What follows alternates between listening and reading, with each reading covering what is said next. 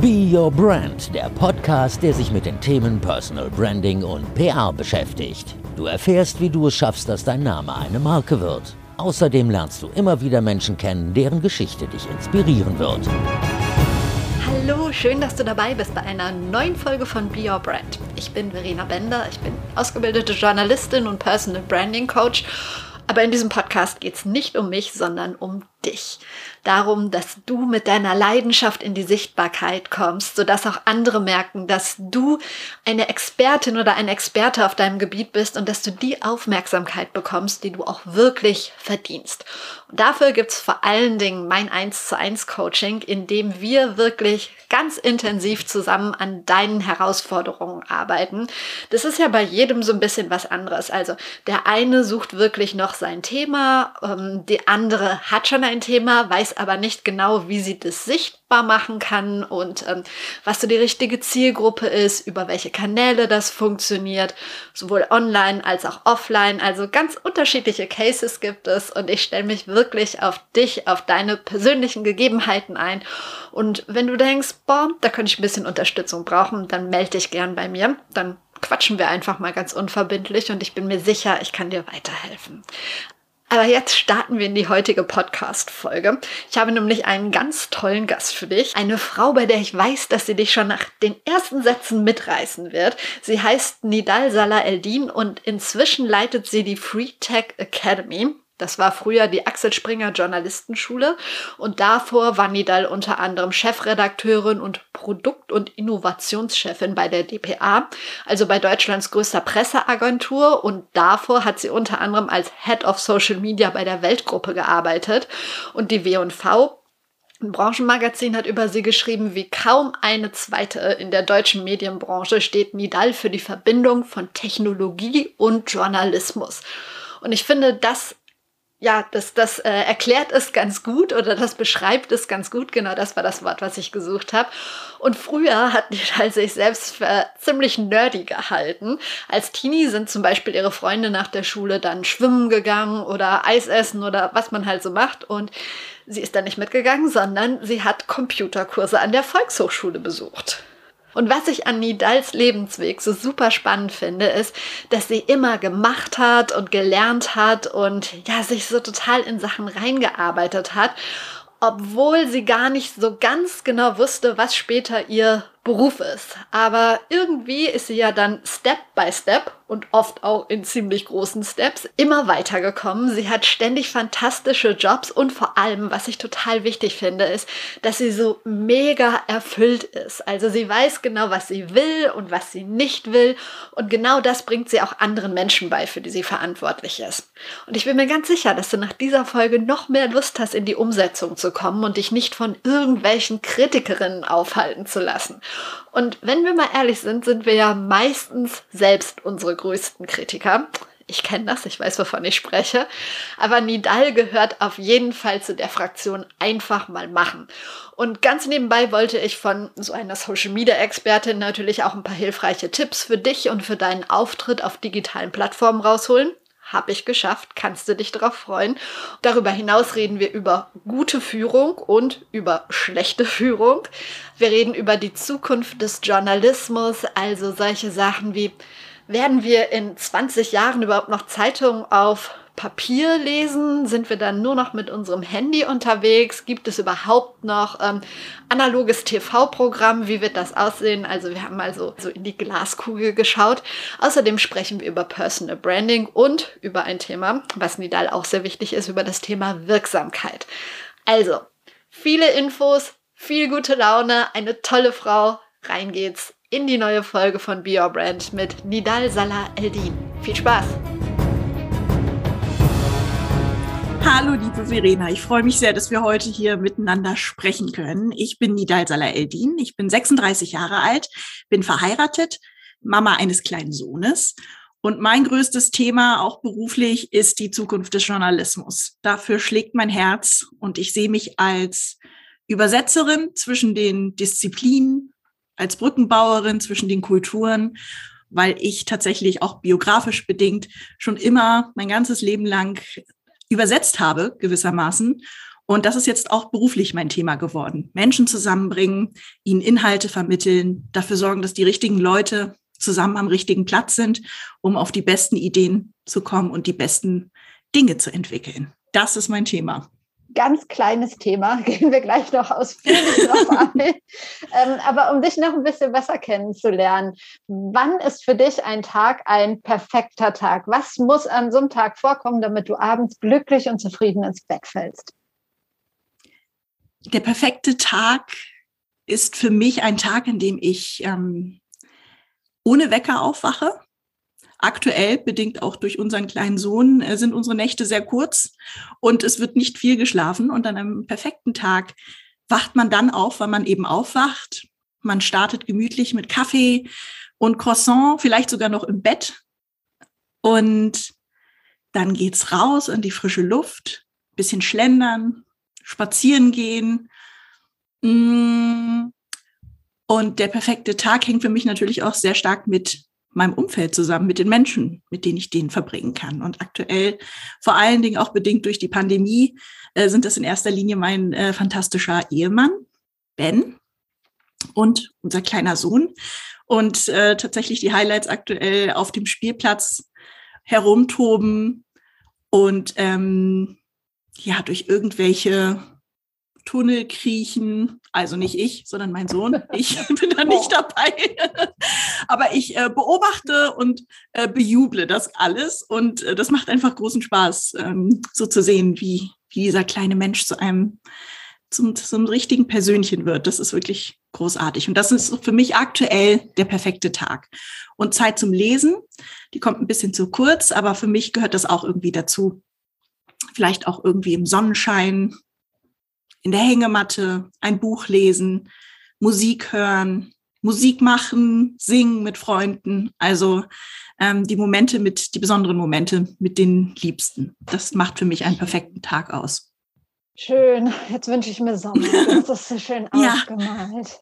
Wenn ich Bald jetzt, ist es soweit.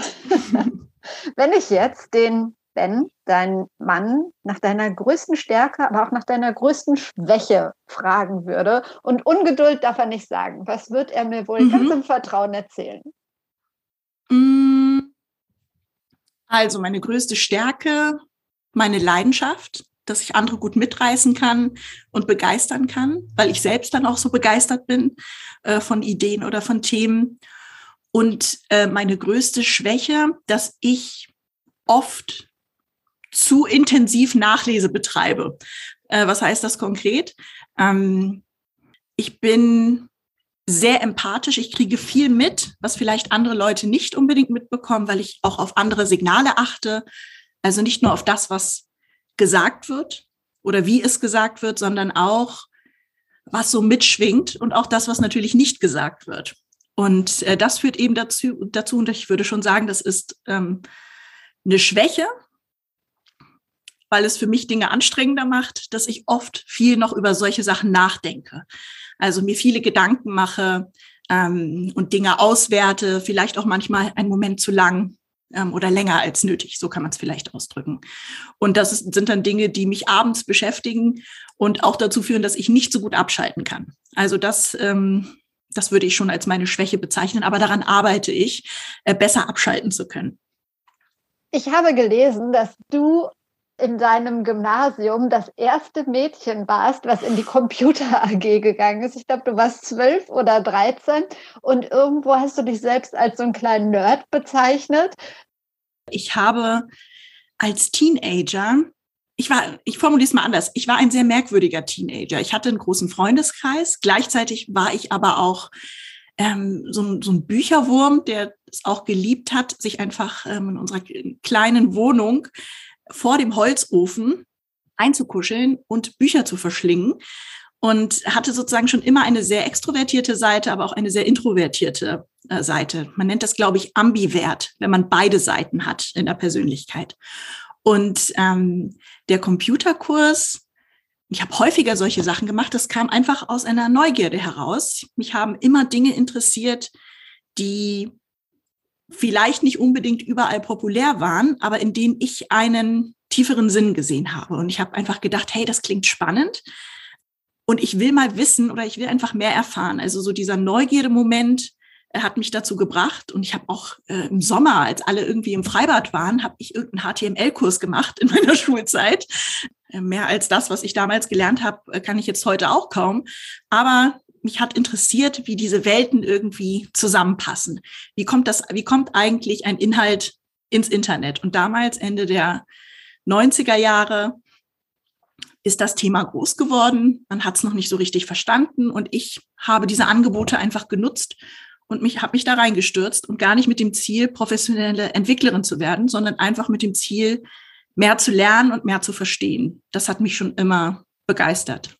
Und dazu kam dann noch irgendwann das Interesse für, ja, ich sag mal, Kommunikation und Journalismus. Und du hattest dann beides. Und ich habe auch irgendwo gelesen, als du das, ähm, als du deinen Abschluss hattest, gab es eigentlich noch gar nicht so richtig das Berufsbild, ähm, für das du geeignet warst. Was mich tatsächlich in der Zeit geprägt hat, war, ich muss kein ganz starres Berufsbild haben, das ich gezielt verfolge, in einer Zeit, in der sich eigentlich alles gerade verändert. Und das war so, als ich meinen Abschluss gemacht habe, das ist in diesem Jahr zehn Jahre her. Ähm, da habe ich gedacht, das, was ich machen will, das gibt es eigentlich noch gar nicht. Und habe mir dann, weil ich eben verschiedene Interessen hatte, habe dann die Chance genutzt, habe ein Traineeship gemacht in der Kommunikationsberatung und habe mich da unter anderem auch mit Social Media beschäftigt. Und damals war Social Media in Verlagen, in Redaktionen noch kein großes Thema. Es sollte aber mal ein großes Thema werden. Und ähm, so war ich auch äh, sozusagen in meinen, meinen ersten Jobs, die ich dann hatte, auch wieder im redaktionellen Kontext, äh, war ich irgendwie immer für die Themen zuständig, bei denen es viele Fragezeichen gab, aber noch nicht so viele Antworten. Das ist so das, was all meine beruflichen Stationen eigentlich verbindet, Neues zu entwickeln, Bestehendes zu verbessern, nachhaltig. Ähm, das hat sich tatsächlich schon sehr früh durchgezogen. Und da hat mir das eher genutzt, dass ich viele Interessen habe. Und da hat es mir auch genutzt, dass ich weiß, wie man an bestimmte Informationen rankommt, wenn man noch keine Antwort hat. Also ich warte nicht darauf, dass mir jemand sagt, mach jetzt mal das, das und das, sondern ich ähm, versuche da proaktiv zu sein. Und wenn ich was finde, dann oder eine, ein Fragezeichen finde, dann mache ich mich auf die Suche. Ich warte nicht darauf, dass mir jemand das auf dem silbernen Tablett kredenzt. Und ich glaube, das ist grundsätzlich auch für alle, die vielleicht da draußen gerade sitzen und nicht so genau wissen, was ihr nächster Schritt ist. Ich glaube, das ist eine der wichtigsten Zukunfts-, äh, Zukunftskompetenzen, nicht darauf zu warten, dass jemand einem alles kredenzt. Sehr schön gesagt, sehr schöner Rat. gedacht, du bist ja wirklich für jeden Arbeiten, ja wahrscheinlich nicht für jeden, aber für 95 Prozent aller Arbeitgeber die, die, die perfekte leitende Angestellte, weil du nämlich selber aktiv wirst. Ich finde wirklich, das muss ähm, eigentlich auch bei allen Führungskräften ähm, muss das eigentlich Teil des Jobs sein, nicht darauf zu warten. Man ist doch auch in der Führung nicht, um die Gegenwart zu managen, sondern um sein Umfeld fit zu machen für die Zukunft. Mit allem, was dazugehört, mit den Strukturen, mit den Personen, die man dafür braucht, mit der Kultur, die man dafür braucht. Ähm, und deshalb finde ich auch, dass die Führungskräfte der Zukunft sich diese Kompetenzen aneignen müssen. Man kann nicht anderen sagen, ihr müsst euch verändern, ihr müsst euch weiterentwickeln und selbst aber an der Vergangenheit festhalten und sich äh, selber nicht weiterentwickeln. Das finde ich unglaubwürdig und ähm, von daher äh, gibt diese schöne Formulierung im Englischen, walk the talk. Nicht immer nur sagen, sondern auch selber machen. Das finde ich unheimlich wichtig. Absolut, aber dazu gehört sehr viel Mut, sehr viel ja. Selbstvertrauen und so. Und das ist ja auch nicht immer in der Führungsriege so. Manche hängen ja dann auch an ihrem Job. Also ja, aber dich als Chefin zu haben, ist bestimmt wunderbar. Und äh, da kommen wir jetzt auch zu deiner aktuellen Position. Du warst, ich habe es in der Anmod schon gesagt, bei Welt, ähm, du warst bei der DPA, du hast unterschiedliche Stationen durchlaufen und jetzt leitest du ähm, für Axel Springer die Free Tech Academy. Das ist die ehemalige Axel Springer Journalistenschule. Kannst du ein bisschen erklären, was ihr macht, was das Ganze überhaupt ist? Ja, absolut und sehr gerne. Also genau, ich bin seit September 2021 die Geschäftsführerin dieser neuen FreeTech Academy. Ähm, wir sehen uns als eine Art Think and Do Tank für die Zukunft des Journalismus. Und die Mission ist es wirklich, unabhängigen Journalismus zukunftsfähig zu machen, mit allem, was dazugehört. Du hast gerade gesprochen von der äh, ehemaligen Axel Springer Akademie. Das ist tatsächlich ein zentraler Teil äh, der neuen FreeTech. Da sind aber ein paar neue Bereiche auch dazugekommen und auch die Akademie, die Journalistenschule, äh, wie wir sie jetzt nennen, die hat sich auch tatsächlich sehr verändert. Also diese neue Plattform, ich habe es gerade gesagt, für die Zukunft des Journalismus, die besteht aus drei zentralen Säulen. Einmal eine neue Journalistenschule, aus der die ehemalige Akademie hervorgegangen ist. Dann ist noch etwas dazugekommen, nämlich ein neues Tech-Programm, was wir machen mit der Code University hier in Berlin. Und da bilden wir Produktmanager, Softwareentwickler und Interaction Designer aus. Die dritte Säule ist das Thema Weiterbildung und Upskilling für vor allen Dingen für Redaktion, aber auch für Einsteiger und Mid-Level im Tech-Bereich. Und die Idee ist es wirklich zu sagen, hey, Innovation muss man langfristiger und nachhaltiger denken. Das heißt nicht nur auf der Ebene einzelner Produkte oder einzelner Features, die man entwickelt, sondern wir gehen sozusagen auf dem Strahl ganz nach vorne und setzen da zunächst an und sagen, hey, wir wollen den Nachwuchs, also die nächste Generation, Volos, Techies, die wollen wir fit machen für das, was morgen kommt. Also fit machen für die Disruptionen von morgen. Und die These ist, und davon sind wir fest überzeugt, dass interdisziplinäres Arbeiten die Voraussetzung dafür ist. Dass Journalisten verstehen, warum Technologie so wichtig ist und dass Techies auch ein, äh, die in Medienhäusern arbeiten, auch ein gutes Verständnis von Journalismus bekommen. Und deswegen arbeiten wir in dieser ersten und zweiten Säule, nämlich der Journalistenschule und dem Tech-Programm, sehr eng zusammen. Äh, die, äh, die Talente machen gemeinsame Projekte, die entwickeln gemeinsam Ideen, die arbeiten ja alle in unterschiedlichen Einheiten, auch im Haus mit. Und das ist wirklich die Voraussetzung, damit das interdisziplinäre Arbeiten total selbstverständlich wird.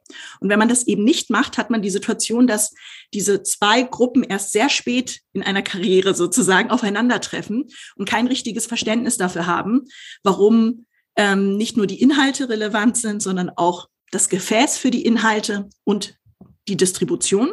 Und andererseits versteht man dann vielleicht nicht, warum arbeiten Journalisten so, wie sie arbeiten. Und das ist sozusagen eine äh, zentrale Grundidee. Und die zweite ist, dass es für Innovation selbstverständlich nicht reicht, sich nur auf den Nachwuchs zu stürzen, sondern wir wollen gerade die Botschaft senden und entwickeln dafür auch Angebote, dass die Talente, die man schon im Haus hat, dass die sich auch fachlich weiterentwickeln können, dass die neue Recherchetechniken lernen, den Umgang mit neuen Tools, äh, von uns vermittelt bekommen, äh, Einsteigerkurse besuchen können ähm, für Programmiersprachen beispielsweise oder für agiles Arbeiten. All das wollen wir anbieten. Und da arbeiten wir ganz eng zusammen mit verschiedenen Einheiten bei uns im Haus. Und das ist sozusagen die These, zu sagen, hey, das ist nicht nur eine Ausbildung oder eine Weiterbildung. Ich bin auch keine klassische Personalerin, sondern wir kommen immer aus der Fachlichkeit. Das ist ein ganz wichtiger Aspekt. Und wir wollen ein Nukleus sein, auch für Kulturveränderung. Also es geht um Journalismus, es geht um Technologie, es geht um Vielfalt, sowohl was die Hintergründe angeht, aber auch was die sozialen Milieus angeht und die Skills, die man mitbringt. Und das ist im Kern Kulturveränderung und äh, Leute bereit machen für das, was morgen kommt. Und das ist der Grund, äh, warum ich diesen, dieses Jobangebot angenommen habe. Und ich muss dir wirklich sagen, das ist der beste Job, den ich hatte bisher stelle ich mir als riesengroße Aufgabe vor. Ich habe jetzt so ein bisschen nach an der Vorbereitung überlegt, deine Mission ist, den, den Journalismus zukunftsfähig zu machen. Was bedeutet das? Du hast gesagt, was es für, für die Journalisten, für die Techies bedeutet, aber was bedeutet das für mich und für viele der Hörerinnen als Konsumenten, wie wird sich der Journalismus verändern? Wird es in zehn Jahren noch gedruckte Tageszeitungen geben und lineares Fernsehen? Hat jeder seinen eigenen äh, Feed, den er sich zusammenstellt und das andere gibt es nicht mehr? Was ist so deine, ähm, ja, dein Blick in die Glaskugel? Wir wissen nicht, was in zehn Jahren ist. Wir können uns nur bestmöglich darauf vorbereiten und sozusagen die Signale äh, richtig miteinander verbinden und die richtig deuten. Aber ich halte viel von informierten Einschätzungen. So kann ich es vielleicht formulieren. Und ich glaube, du hast was ganz Zentrales angesprochen. Der Journalismus kommt aus einer Tradition ähm, des immer selber alles Besserwissens. Das ist sozusagen eingebaut, ganz äh, auch aus historischen Gründen eingebaut. Wir deuten die Welt, wir übersetzen das, was passiert, wir vermitteln, wir vermitteln Eindrücke, beschreiben, ordnen ein. Und das ist sozusagen die, ähm, äh, die Schule, aus der der Journalismus kommt. Und durch das Digitale hat sich einfach wahnsinnig viel verändert. Das Publikum ist plötzlich Teil dieses Prozesses geworden. Und die Absenderschaft ist nicht mehr exklusiv. Auch wenn man einen einzigen Follower hat, hat man genau dieselbe Möglichkeit, ähm, einen relevanten Inhalt in die Welt zu setzen. Und das hat natürlich das Selbstverständnis des Journalismus stark verändert. Das spüren alle. Das ist sehr, ähm, also auch im Alltag sehr erfahrbar. Aber bislang hat sich das noch nicht so richtig niedergeschlagen in der Art und Weise, ähm, wie man Journalistenausbildung denkt. Und ich glaube, dieser, diese Herangehensweise zu sagen, die Audience ist Teil des journalistischen Prozesses. Da sind wir noch nicht am Ende der Fahnenstange angekommen. Da sind wir sozusagen auf dem Weg. Da sind aktuell noch die Social Media und Audience Development äh, Experten und Expertinnen, die in den Redaktionen sitzen. Die sind aktuell noch die Übersetzer, die vermitteln zwischen diesen Welten. Und der Journalismus der Zukunft ist aus meiner Sicht ein iterativer Journalismus, der sich auch ganz viel abschauen kann aus der agilen Produktentwicklung beispielsweise. Und dieser Grundgedanke, wir machen in einem sehr linearen Prozess Recherche, dann kommt die Produktion und dann kommt die Distribution. Das ist ein Modell, das eigentlich der Vergangenheit angehört, weil sich durch die digitalen Möglichkeiten, durch neue Plattformen, die so neu eigentlich gar nicht mehr sind, einfach eine gewisse Dynamik etabliert hat, die dafür sorgt, dass unser Journalismus zyklisch ist. Und da sind wir eigentlich noch, wenn man sich das so anschaut, was auch möglich ist, ähm, was Reaktionen angeht, ob es über Social Media ist oder auch auf den Kommentarspalten der Webseiten, da sind wir noch ganz am Anfang. Wenn man sich das mal so anschaut, könnte man ja denken, der, das Grundprinzip eines Artikels und einer Kommentarfunktion, da hat sich eigentlich seit Jahren oder sogar seit Jahrzehnten nicht so viel getan. Und das heißt, wenn man das mal weiterdenkt, was möglich wäre, wenn die, das Publikum, die Leserinnen und Leser, die Userinnen und User wirklich Teil des Rechercheprozesses werden können und sich aus den Fragen im Kommentarbereich beispielsweise ganz neue Geschichten ergeben und das aber nicht immer nur hängt an einem Social Media Team oder an einem Audience Development Team, da ist irre viel möglich. Und ähm, wir versuchen mit unserem Programm bei der FreeTech die Leute wirklich zu ermuntern, auch auf eigene Ideen zu kommen, sich Gedanken zu machen, wie diese Zukunft an, äh, aussehen kann. Und da ist aus meiner Sicht das Thema Lernen auch ein ganz großes Thema, nämlich nicht nur das, äh, der klassische Weg der Wissensvermittlung, sondern das, was die Code auch so prägt, Curiosity-Driven Learning es steht, muss nicht immer einer vorne stehen, der referiert und mir sagt, was ich wissen muss, sondern die Befähigung, sich ein Thema zu suchen, dem mal nachzugehen, äh, vielleicht auch von Kolleginnen und Kollegen zu le äh, lernen, also so Peer-Driven Learning. Da gibt es wahnsinnig viele Möglichkeiten. Also du siehst, es geht mir gar nicht immer zentral um, was wir vermitteln, sondern es geht auch um die Fragestellung, wie wir Dinge vermitteln. Und wenn du auch ähm, dir Gedanken machst, hey, was heißt das denn für den Journalismus der Zukunft? Ich glaube, wir werden diese Differenzierung, die wir in der Branche gerade sehen, mit neuen Formaten, die entstehen, ähm, mit neuen mit neuen Produkten, die entwickelt werden. Das muss sich natürlich auch in der Journalistenausbildung niederschlagen. Das haben wir jetzt bei uns auch ähm, auf die Beine gestellt, jetzt zum Jahreswechsel, äh, dass man neben der journalistischen Grundausbildung, in der man das Handwerkszeug vermittelt bekommt, im zweiten Jahr die Möglichkeit hat, sich zu spezialisieren. Ich bekomme so viele Nachrichten von Leuten. Nidal, hast du mal einen Podcast-Redakteur? Nidal, kann, kennst du jemanden, der mit, mit Daten umgehen kann? Hast du ein tolles On-Air-Talent für mich? Und wir bilden sozusagen genau diese Leute aus und können so auch die Rollen der Zukunft ausbilden. Das, was wir, von dem wir noch gar nicht wissen, äh, ob es in drei Jahren groß wird oder nicht. Da haben wir jetzt diese Flexibilität im Programm geschaffen, das zu ermöglichen. Und das ist aus meiner Sicht äh, der Schlüssel, auch was die Zukunft angeht. Nicht immer nur über das Was zu sprechen, sondern auch über das Wer und das Wie. Ja, das ist total spannend, vor allen Dingen, weil das ja so ganz, ganz viele unterschiedliche Bereiche sind. Ist es nicht schwierig, dann, wenn, wenn die Journalistinnen in der Ausbildung sind, sich auf eines zu spezialisieren, weil du ja genau gerade gesagt hast, dass man noch gar nicht weiß, was kommt und ob das erfolgreich sein wird. Das stelle ich mir als ganz große Herausforderung vor und mhm. ganz schwierig da zu wählen. Wie unterstützt ihr da? Ja, also das ist ja etwas, was wir jetzt äh, neu sozusagen eingeführt haben, jetzt mit dem Jahrgang, der gerade gestartet hat und jetzt erstmal seine, äh, die Station mit dem Handwerkszeug macht. Und der Punkt ist, dass diese neuen Rollen ja nicht alle in völlig unterschiedliche Richtungen gehen. Es gibt ein bestimmtes Fundament, deswegen auch die Grundausbildung und das Grundhandwerkszeug, was jeder Journalist, der bei uns äh, sein äh, oder sein oder ihr Programm absolviert, mitbringen und können muss. Und das wird ausprobiert in den Praxisstationen in der äh, jeweiligen Redaktion oder in der jeweiligen Einheit. Und dann wird das tatsächlich mit den einzelnen ähm, Nachwuchstalenten und in Absprache mit den Redaktionen gemeinsam entwickelt. Und da kann man das dann eben einfließen lassen. Hey, wir haben jetzt hier gerade ein tolles neues Thema, ein tolles neues Projekt. Kannst du dir das vorstellen? Und dann kann man sich da so ein bisschen ausprobieren und versuchen zu herauszufinden, passt das jetzt oder ist das ein Thema? Aber man fällt ja auf ein gutes Fundament zurück, nämlich auf die journalistische Ausbildung. Man sieht es ja auch an dir, hast auch eine journalistische Ausbildung äh, gemacht oder als Journalistin gearbeitet bist jetzt in diesem Bereich unterwegs. Es gibt so viele Leute, die einen journalistischen Hintergrund haben und jetzt entweder in Newsrooms arbeiten oder anderswo. Also ich glaube, diese Kompetenzen, die wir vermitteln können, mit dem Handwerkszeug, das einen das auf alles Mögliche vorbereitet, was die Zukunft so bringt. Es ist mir wichtig, weil, weil wir nicht am Markt vorbei ausbilden wollen. Ich glaube nicht, dass man in Journalistenschulen einen ganzen Jahrgang braucht, der die Seite drei in der Zeitung schreiben will. So viel Papier haben wir gar nicht. Ja, da sagst du was sehr Wahres. Du hast vorhin gesagt in der Antwort, was ich ganz toll fand in Sachen Lernen, dieses nicht einer muss vorne stehen und äh, irgendwie was beibringen und die anderen saugen ja. das auf. Also wir könnten jetzt über Schulsystem reden, aber das wird das ja alles sprengen.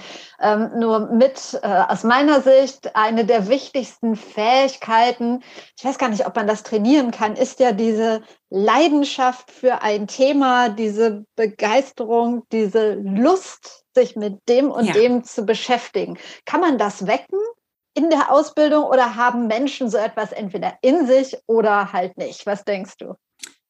Also da bin ich total überzeugt, dass man das wecken kann. Das ist nichts, was man entweder hat oder nicht hat, sondern man braucht einen Entfaltungsraum dafür. Und wenn man sich so das Schulsystem anschaut, ohne das jetzt vertiefen zu wollen, das wird eigentlich nicht gefördert, dieses Verhalten. Es ist alles sehr verschult. Da steht ein Mensch, der vermittelt mir das. Und das muss man aber verstehen als einen Bestandteil der großen Lernpalette dieses eventbasierte Lernen, ähm, dass da jemand steht, ein Referent, ein Speaker. Ich glaube, das wird man immer brauchen. Aber man darf Lernen nicht darauf verkürzen.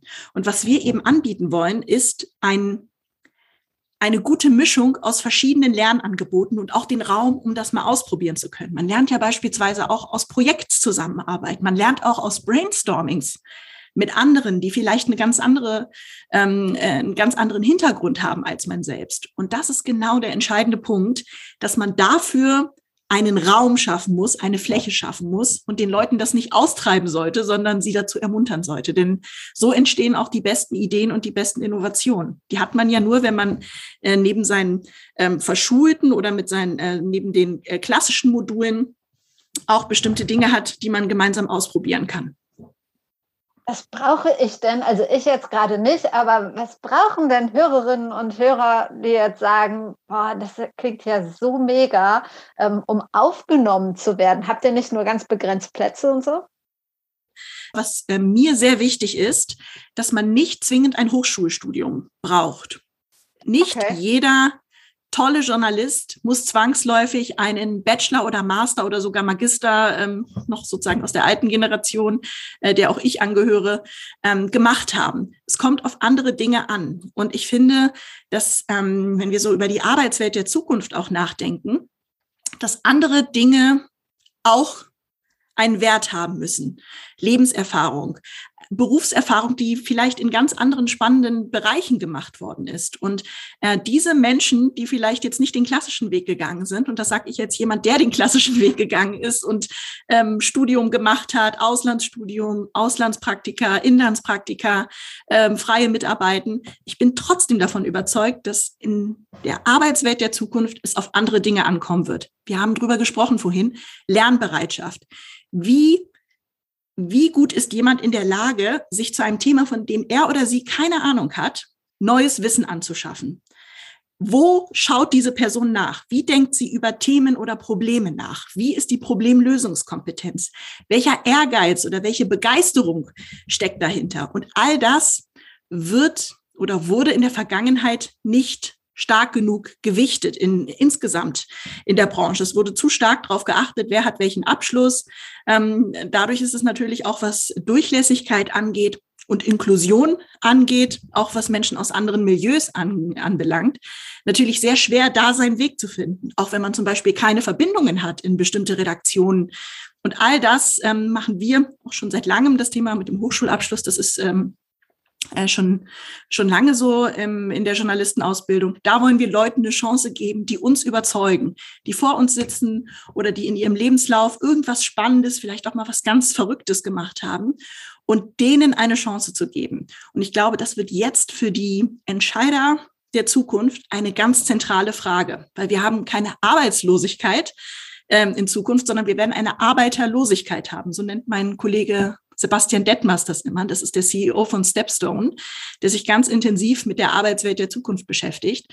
Und das wird von vielen unterschätzt. Und man muss Sachen mal in, in etwas längeren Zeithorizonten denken. Wir haben eine Generation, nämlich die, ähm, die Boomer-Generation, die 2025 in den Ruhestand gehen wird und riesige Löcher einreißen, einreißen wird. Wir haben durch die Pandemie ähm, The Great Attrition wie das in den USA genannt wird. Also die Menschen verabschieden sich aus traditionellen Arbeitsverhältnissen, suchen ihr Glück woanders.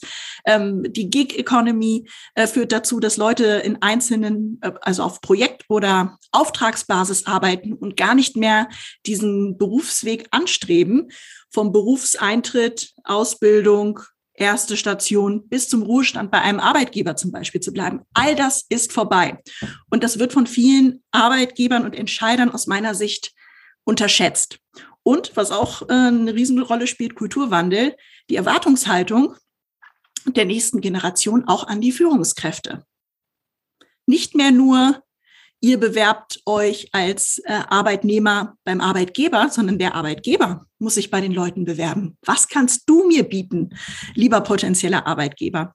Und äh, ja, ich glaube, das ist eine ganz große Anforderung an die Führungskräfte von heute, aber auch die, an die von morgen, sich darüber intensiv Gedanken zu machen und nicht nur bis zum eigenen Ruhestand äh, die eigene Karriere zu planen, sondern auch etwas zu hinterlassen, was äh, der Generation, die nach einem selbst kommt, ein erfülltes Arbeitsleben ermöglicht. So viele wichtige Themen. Wenn du deinen oder euren Absolventinnen nur einen einzigen Rat mit auf den Weg geben könntest, welcher wäre das? Hm. Ja, da habe ich einen, und zwar nicht auf Ratschläge zu hören, liebe Verena. Weil und damit verbinde ich noch eine zweite, ähm, einen zweiten Aspekt, sondern auch zu lernen, auf die eigene Einschätzung zu vertrauen und der eigenen Intuition zu folgen. Weil Ratschläge oft auch dazu führen, dass das, was vielleicht bei der einen Person gut funktioniert hat, die ja aus einem ganz eigenen Kontext kommt, die eine eigene Persönlichkeit hat, eigene Lebenserfahrung gemacht hat, vielleicht für die zweite Person äh, gar nicht funktionieren würde. Also ich glaube nicht an diese Standardratschläge. Die sehen zwar auf Instagram immer ganz toll aus oder auf LinkedIn, ähm, gerne auch äh, vor Sonnenhinter, äh, Sonnenuntergang auf einer super inspirierenden Kachel. Und am Ende kommt es darauf nicht an.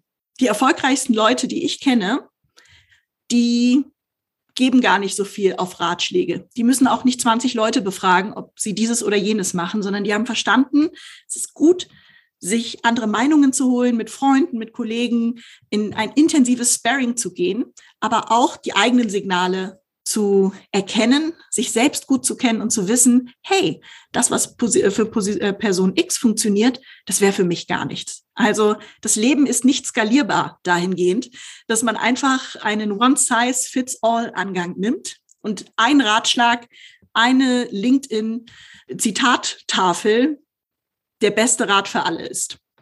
Du hast oder du kennst dich super im Social Media Bereich aus, müssen wir gar nicht weiter drüber reden. Aber du hast ähm, schon im Vorfeld gesagt, dass du nichts von dieser Always On oder Always Senden Mentalität hältst. Warum?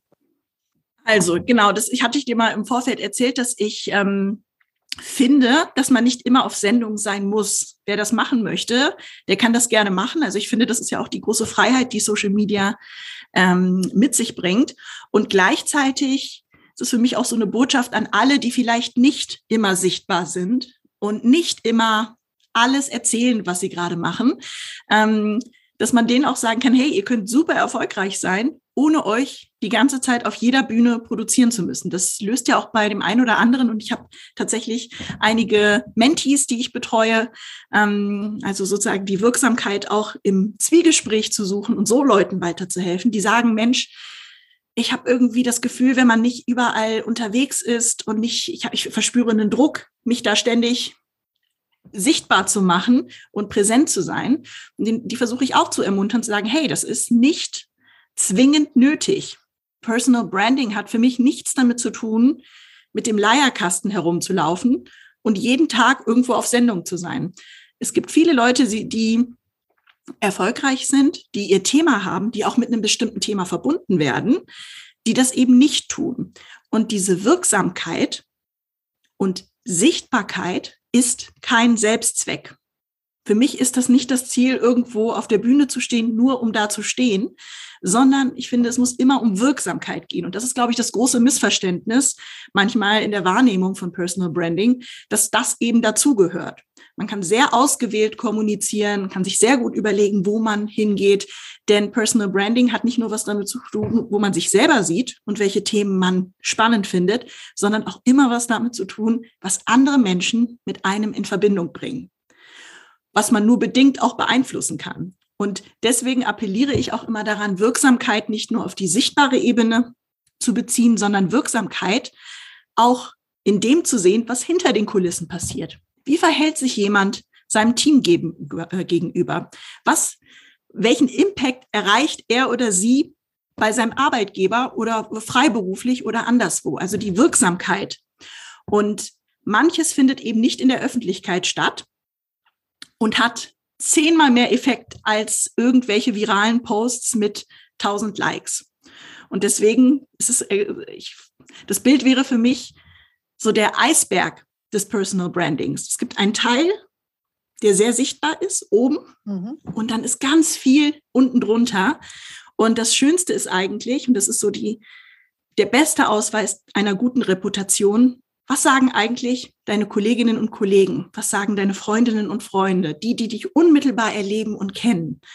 Welch, was sagen die, wenn du nicht im Raum bist über dich? Und ähm, das würde ich jederzeit priorisieren vor einer klassischen Sichtbarkeit. Wenn man das nämlich nicht mit beachtet, also die Wirksamkeit dessen, was man tut, welchen Effekt hat das auf ähm, Talente, auf Leute, die einen beobachten, auf Ergebnisse, die man auch erzielt, ist es mir zum Beispiel super wichtig, immer nachweisbaren Impact zu haben. Äh, für mich selbst, auch für mein eigenes Gefühl. Und ähm, Personal Branding ist sonst, glaube ich, nur so eine, wird verkürzt auf eine reine PR-Show, wenn das eben keine Substanz hat. Also äh, Authentizität ist ein sehr strapazierter Begriff, aber am Ende geht es darum. Es geht um Authentizität und es geht um Substanz. Walk the talk. Practice what you preach. Sonst kann man den ganzen lieben langen Tag Empowerment LinkedIn Posts oder Insta Posts schreiben. Wenn man das nicht lebt, ist das wertlos. Das ist, das ist so gut zusammengefasst. Ich finde das auch mit dem Eisberg total gut, weil das, das zeigt so dieses Fundament. Und ohne dieses ganze Fundament, ja. ohne dein Wissen, dein Können, deine ständige Weiterentwicklung, auch die ganze persönliche Weiterentwicklung, hast du ja gar nichts, was du sichtbar machen kannst irgendwie. Also ich finde, das muss wachsen. Und dann ja. hast du irgendwann möglicherweise Mehrwert, den du anderen bieten kannst und den kannst du, wenn du möchtest, dann auch sichtbar machen, was meiner Meinung ja. nach nicht immer von Nachteil ist. Aber andersrum Absolut. einfach ständig irgendwas zu posten und äh, wie so ein Fähnchen im Wind, dann morgen wieder was anderes, das macht ja überhaupt keinen Sinn. Deshalb kann ich gut nachvollziehen, was du sagst. Wer ist denn für dich ein Beispiel für eine glaubwürdige, ja, wir haben gerade Personal Brand gesagt, dann nehmen wir das Wort nochmal. Wer findest du macht es gut? Wem nimmst du das ab, die Sichtbarkeit und die Wirksamkeit dahinter? Es gibt eine fantastische, ähm, fantastische schwarze Frau, die heißt Bosoma St. John. Die arbeitet als CMO, also Chief Marketing Officer bei Netflix. Und die ist irre sichtbar auf allen Kanälen. Und die ist aber auch, da steckt Substanz dahinter weil sie in verschiedenen Stationen bewiesen hat, dass das, was sie tut, jetzt unabhängig von der Sichtbarkeitsebene, sondern in der Wirksamkeitsebene, das, was sie in ihren Rollen erreicht hat, wie sie andere unterstützt, nicht aus Angst vor anderen sich kleiner machen. Das ist vielleicht auch ein Thema bei mir, auch biografisch bedingt. Ähm, man darf sich nicht alles bieten lassen. Und für mich ist das übrigens eine schöne Seite von, vom Erfolgreichsein. Das ist auch etwas, was mich immer angetrieben hat, unabhängig und frei zu sein. Nie in einer Situation zu sein, in der man Dinge nicht ähm, machen kann oder nicht so sein kann, wie man sein möchte und nicht die Person sein kann, die man ist, weil andere das äh, davon überfordert sind oder auch vom, vom eigenen Ehrgeiz dann überfordert sind. Also das ist, ähm, das hängt für mich alles tatsächlich zusammen. Erfolg ist auch kein Selbstzweck, sondern er ermöglicht einem selbst Dinge, nämlich frei sein, unabhängig sein, äh, sich auch mal dann entscheiden, äh, nein, das ist hier nicht mehr der beste Wirkungsraum für mich. Ähm, und gleichzeitig auch, ob sichtbar oder unsichtbar, andere auf ihrem Weg unterstützen zu können und das, was man vielleicht selbst gelernt hat, auch weitergeben zu können. Und das ist das Schönste, ähm, die Spuren, die man hinterlässt. Ob es in einer, bei einem Arbeitgeber ist, bei einem Projekt ist, ähm, in der Familie, bei Freunden. Das ist sozusagen die wir wichtigste Wirkungsstätte im Leben. Weil am Ende, Verena, am Ende nehmen wir alle unsere Visitenkarten nicht mit ins Grab. Da hast du sehr recht. Wo bist du denn persönlich sichtbar?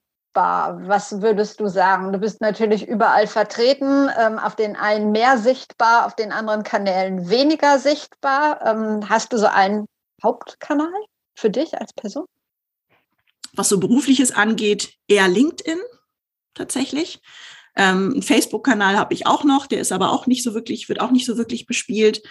Und äh, Twitter nutze ich tatsächlich, um mir den Überblick zu Themen zu verschaffen, aber ich habe kein Bedürfnis, aktuell zumindest, vielleicht ändert sich das auch nochmal, da in diesem ähm, ja, Doom-Scrolling, so nennt sich das, glaube ich, ne, dieser, ähm, dieser schöne Begriff aus den USA. Es ist irgendwie äh, alles elend. Die Leute äh, gehen sich da an die Gurgel und man scrollt von, ähm, von Shitstorm zu Shitstorm. Ähm, das ist, das bringt eine Energie in mein Leben, die ich nicht brauche. Also das, da beschäftige ich mich einfach mit anderen Sachen. Kann ich gut nachvollziehen. Was ist denn mhm. dennoch, wenn ich jetzt hier so eine Expertin habe und es gibt ja viele HörerInnen, die sich mit dem Thema Social Media beschäftigen, was verstehst du unter richtig gutem Content? Also was braucht mhm. für dich guter Content? Mhm. Der braucht für mich eine eigene Tonalität. Also erkenne ich diese Person auch in der Wortwahl zum Beispiel? Oder ist das ein total generischer Text, der auch von wem ganz anders kommen könnte? Das finde ich total relevant, sich so ein bisschen zu überlegen, hey, ähm, ähm, erkennt man mich als Mensch eigentlich darin wieder oder kann ich das Profilbild austauschen und ähm, könnte das auch auf einer x-beliebigen anderen Seite so gepostet werden? Dann auf den Punkt kommen. Äh, worum geht's hier? Idealerweise hat man noch irgendeine Art von Mehrwert für andere. Also ähm, ich glaube, diese Zeit der ich trinke Kaffee ähm, und genieße die Aussicht Posts, äh, die ist so ein bisschen vorbei. Ich finde es auch mal schön, das dann so zu sehen, aber ähm, da, da, weiß, da weiß ich manchmal nicht, was, was steckt denn jetzt so, jetzt so dahinter. Ähm, gleichzeitig muss auch nicht jeder Post ein Service-Post sein. Das muss ich wirklich jetzt auch nochmal dazu sagen. Aber wenn es authentisch ist, äh, wenn man das ein Gefühl bekommt für diesen, für den Menschen, der dahinter steht, wenn das äh, keine langen Schachtelsätze sind, die da formuliert werden, und irgendwie auch die Kernbotschaften ähm, darin erkennt, gerade wenn wir über Corporate äh, Kommunikation sprechen, das ist immer alles super, was ein Unternehmen senden will. Ne? Und da kommt genau wieder das zum Tragen, worüber wir vorhin im Kontext von Journalismus gesprochen haben. Der Perspektivwechsel. Jetzt distanziere ich mich mal als Unternehmenskommunikator und schaue mir das mal von außen an. Das ist ganz toll, dass ihr heute eure Pressekonferenz habt und dass euer Geschäftsführer sich irre freut, die, ähm, die tollen Erfolge des Unternehmens zu präsentieren. Also da freuen wir uns wirklich alle mit euch. Aber ist das wirklich jetzt ähm, sozusagen mit so einem Selfie und alle haben Masken an, ist das jetzt sozusagen der, äh, der Post, der euch da weiterbringt. Also wie gesagt, ich finde, das ist kein Selbstzweck. Es geht nicht darum, die Content-Strategie einzuhalten. Und äh, nur weil man sich irgendwann mal überlegt hat, einmal am Tag den Post zu machen, dass man dann solche Posts absetzt, sondern so ein bisschen was Originelles, was Lustiges, was Informatives oder Unterhaltsames. Es muss irgendeine, es muss irgendein Element vertreten sein. Und wenn es einfach nur bla ist, kein Service, äh, nicht wirklich authentisch, ähm, auch nicht humorvoll, nicht emotional, nicht bewegend. Was, welche, also was ist denn das? Vielleicht kann man per Ausschussverfahren rangehen und sich überlegen, erfüllt es irgendeine ähm, dieser Kategorien oder ist da ein Call to Action enthalten? Kommt, bewerbt euch bei uns. So und so ist es bei uns zu arbeiten. Das sind dann wiederum andere Fälle. Aber die reine Dokumentation des Tagesablaufs von irgendwelchen Pressesprechern, äh, bei aller Liebe, ich glaube, 2022 äh, reicht das einfach nicht mehr. Christina Fassler, die äh, Kommunikationschefin von Welt, hat gesagt, dass sie alles Wichtige in Sachen Social Media von dir gelernt hätte, auch den Umgang mit, äh, mit. Das ehrt mich sehr. Mit Trollen und äh, Hatern, dass du da auch ein paar Tipps parat hast. Würdest du davon noch zwei, drei mit uns teilen, wenn jetzt wirklich ja, so Trolle oder Hater kommen und irgendwas Unmögliches unter einen Post setzen. Was sagst du? Löschen oder wie gehe ich mit sowas um? Mhm. Also ich glaube, auch da gibt es keine äh, pauschalen Tipps, die für jede Situation gelten. Das ist immer alles sehr kontextabhängig. Und ähm, Christina und ich haben 2016, da hatten wir dieses Thema, also es ist schon ein paar Jahre her. Das war übrigens auch ein anderes Internet und ein anderes Social-Umfeld, mhm. in dem man äh, unterwegs war. Und da haben wir ja auch mit der, mit der Welt diese sehr humorvolle Social-Media-Strategie entwickelt, die dann auch im Anschluss von anderen ähm, kopiert wurde. Und ich glaube, sowas würde heute in dieser, in dem aktuellen Klima nicht mehr funktionieren, weil diese, dieser, diese Zwischentöne, dass ähm, der Goodwill auch Ironie zuzulassen, das ist in der sehr verkämpften und ähm, sehr binären Welt, in der wir gerade leben, auch im Social-Media-Umfeld, Freund, Feind, alles wird immer sofort kategorisiert. Man glaubt nie daran, dass jemand mal einen Fehler gemacht hat, sondern es gibt immer eine Unterstellung. Das sind eben die Veränderungen, die es jetzt auch in, in, in diesem Umfeld gegeben hat. Aber generell ähm, mein größter oder wichtigster Tipp wäre, sich immer gut zu überlegen, ob das ein Kampf ist, den man jetzt gerade kämpfen möchte und was man sich davon erhofft. Man muss nicht über jedes Stöckchen springen. Nur weil jemand gerade das Bedürfnis hat, beispielsweise, du hast Hater angesprochen, ähm, seinen Zorn oder die eigenen, den eigenen Frust über das eigene Leben beispielsweise vor meiner Haustür auszukübeln, muss ich nicht darauf einsteigen. Also ähm, quasi die Selbstermächtigung und auch die Selbstbestimmtheit zu entscheiden, worauf reagiere ich. Möchte ich dieser Person zusätzlich jetzt noch eine Stunde meiner Lebenszeit, ähm, ähm, äh, dieser Person noch eine Stunde meiner Lebenszeit widmen und dann ein sinnloses Diskussions-Ping-Pong zu spielen? Davon, also, ich glaube, man muss echt seinen eigenen Energiehaushalt und die eigenen Priori Prioritäten ein bisschen im Blick haben und deswegen immer gut überlegen, lohnt sich die Auseinandersetzung mit dieser Person oder ist das eigentlich ein Hin und Her, was nicht dem gegenseitigen Verständnis dient oder der gegenseitigen Kontextualisierung des eigenen Standpunktes, sondern einfach nur, ich will mich hier profilieren. Und wenn man das identifiziert, hier geht es nicht um den Austausch oder Dialog, hier geht es um eine reine Profilierung, move on. Ich finde ja, diesen, diese Redewendung aus Amerika, pick your battles, ähm, das ist eins, ein, ein wichtiges Learning für mich der letzten Jahre. Es lohnt sich nicht.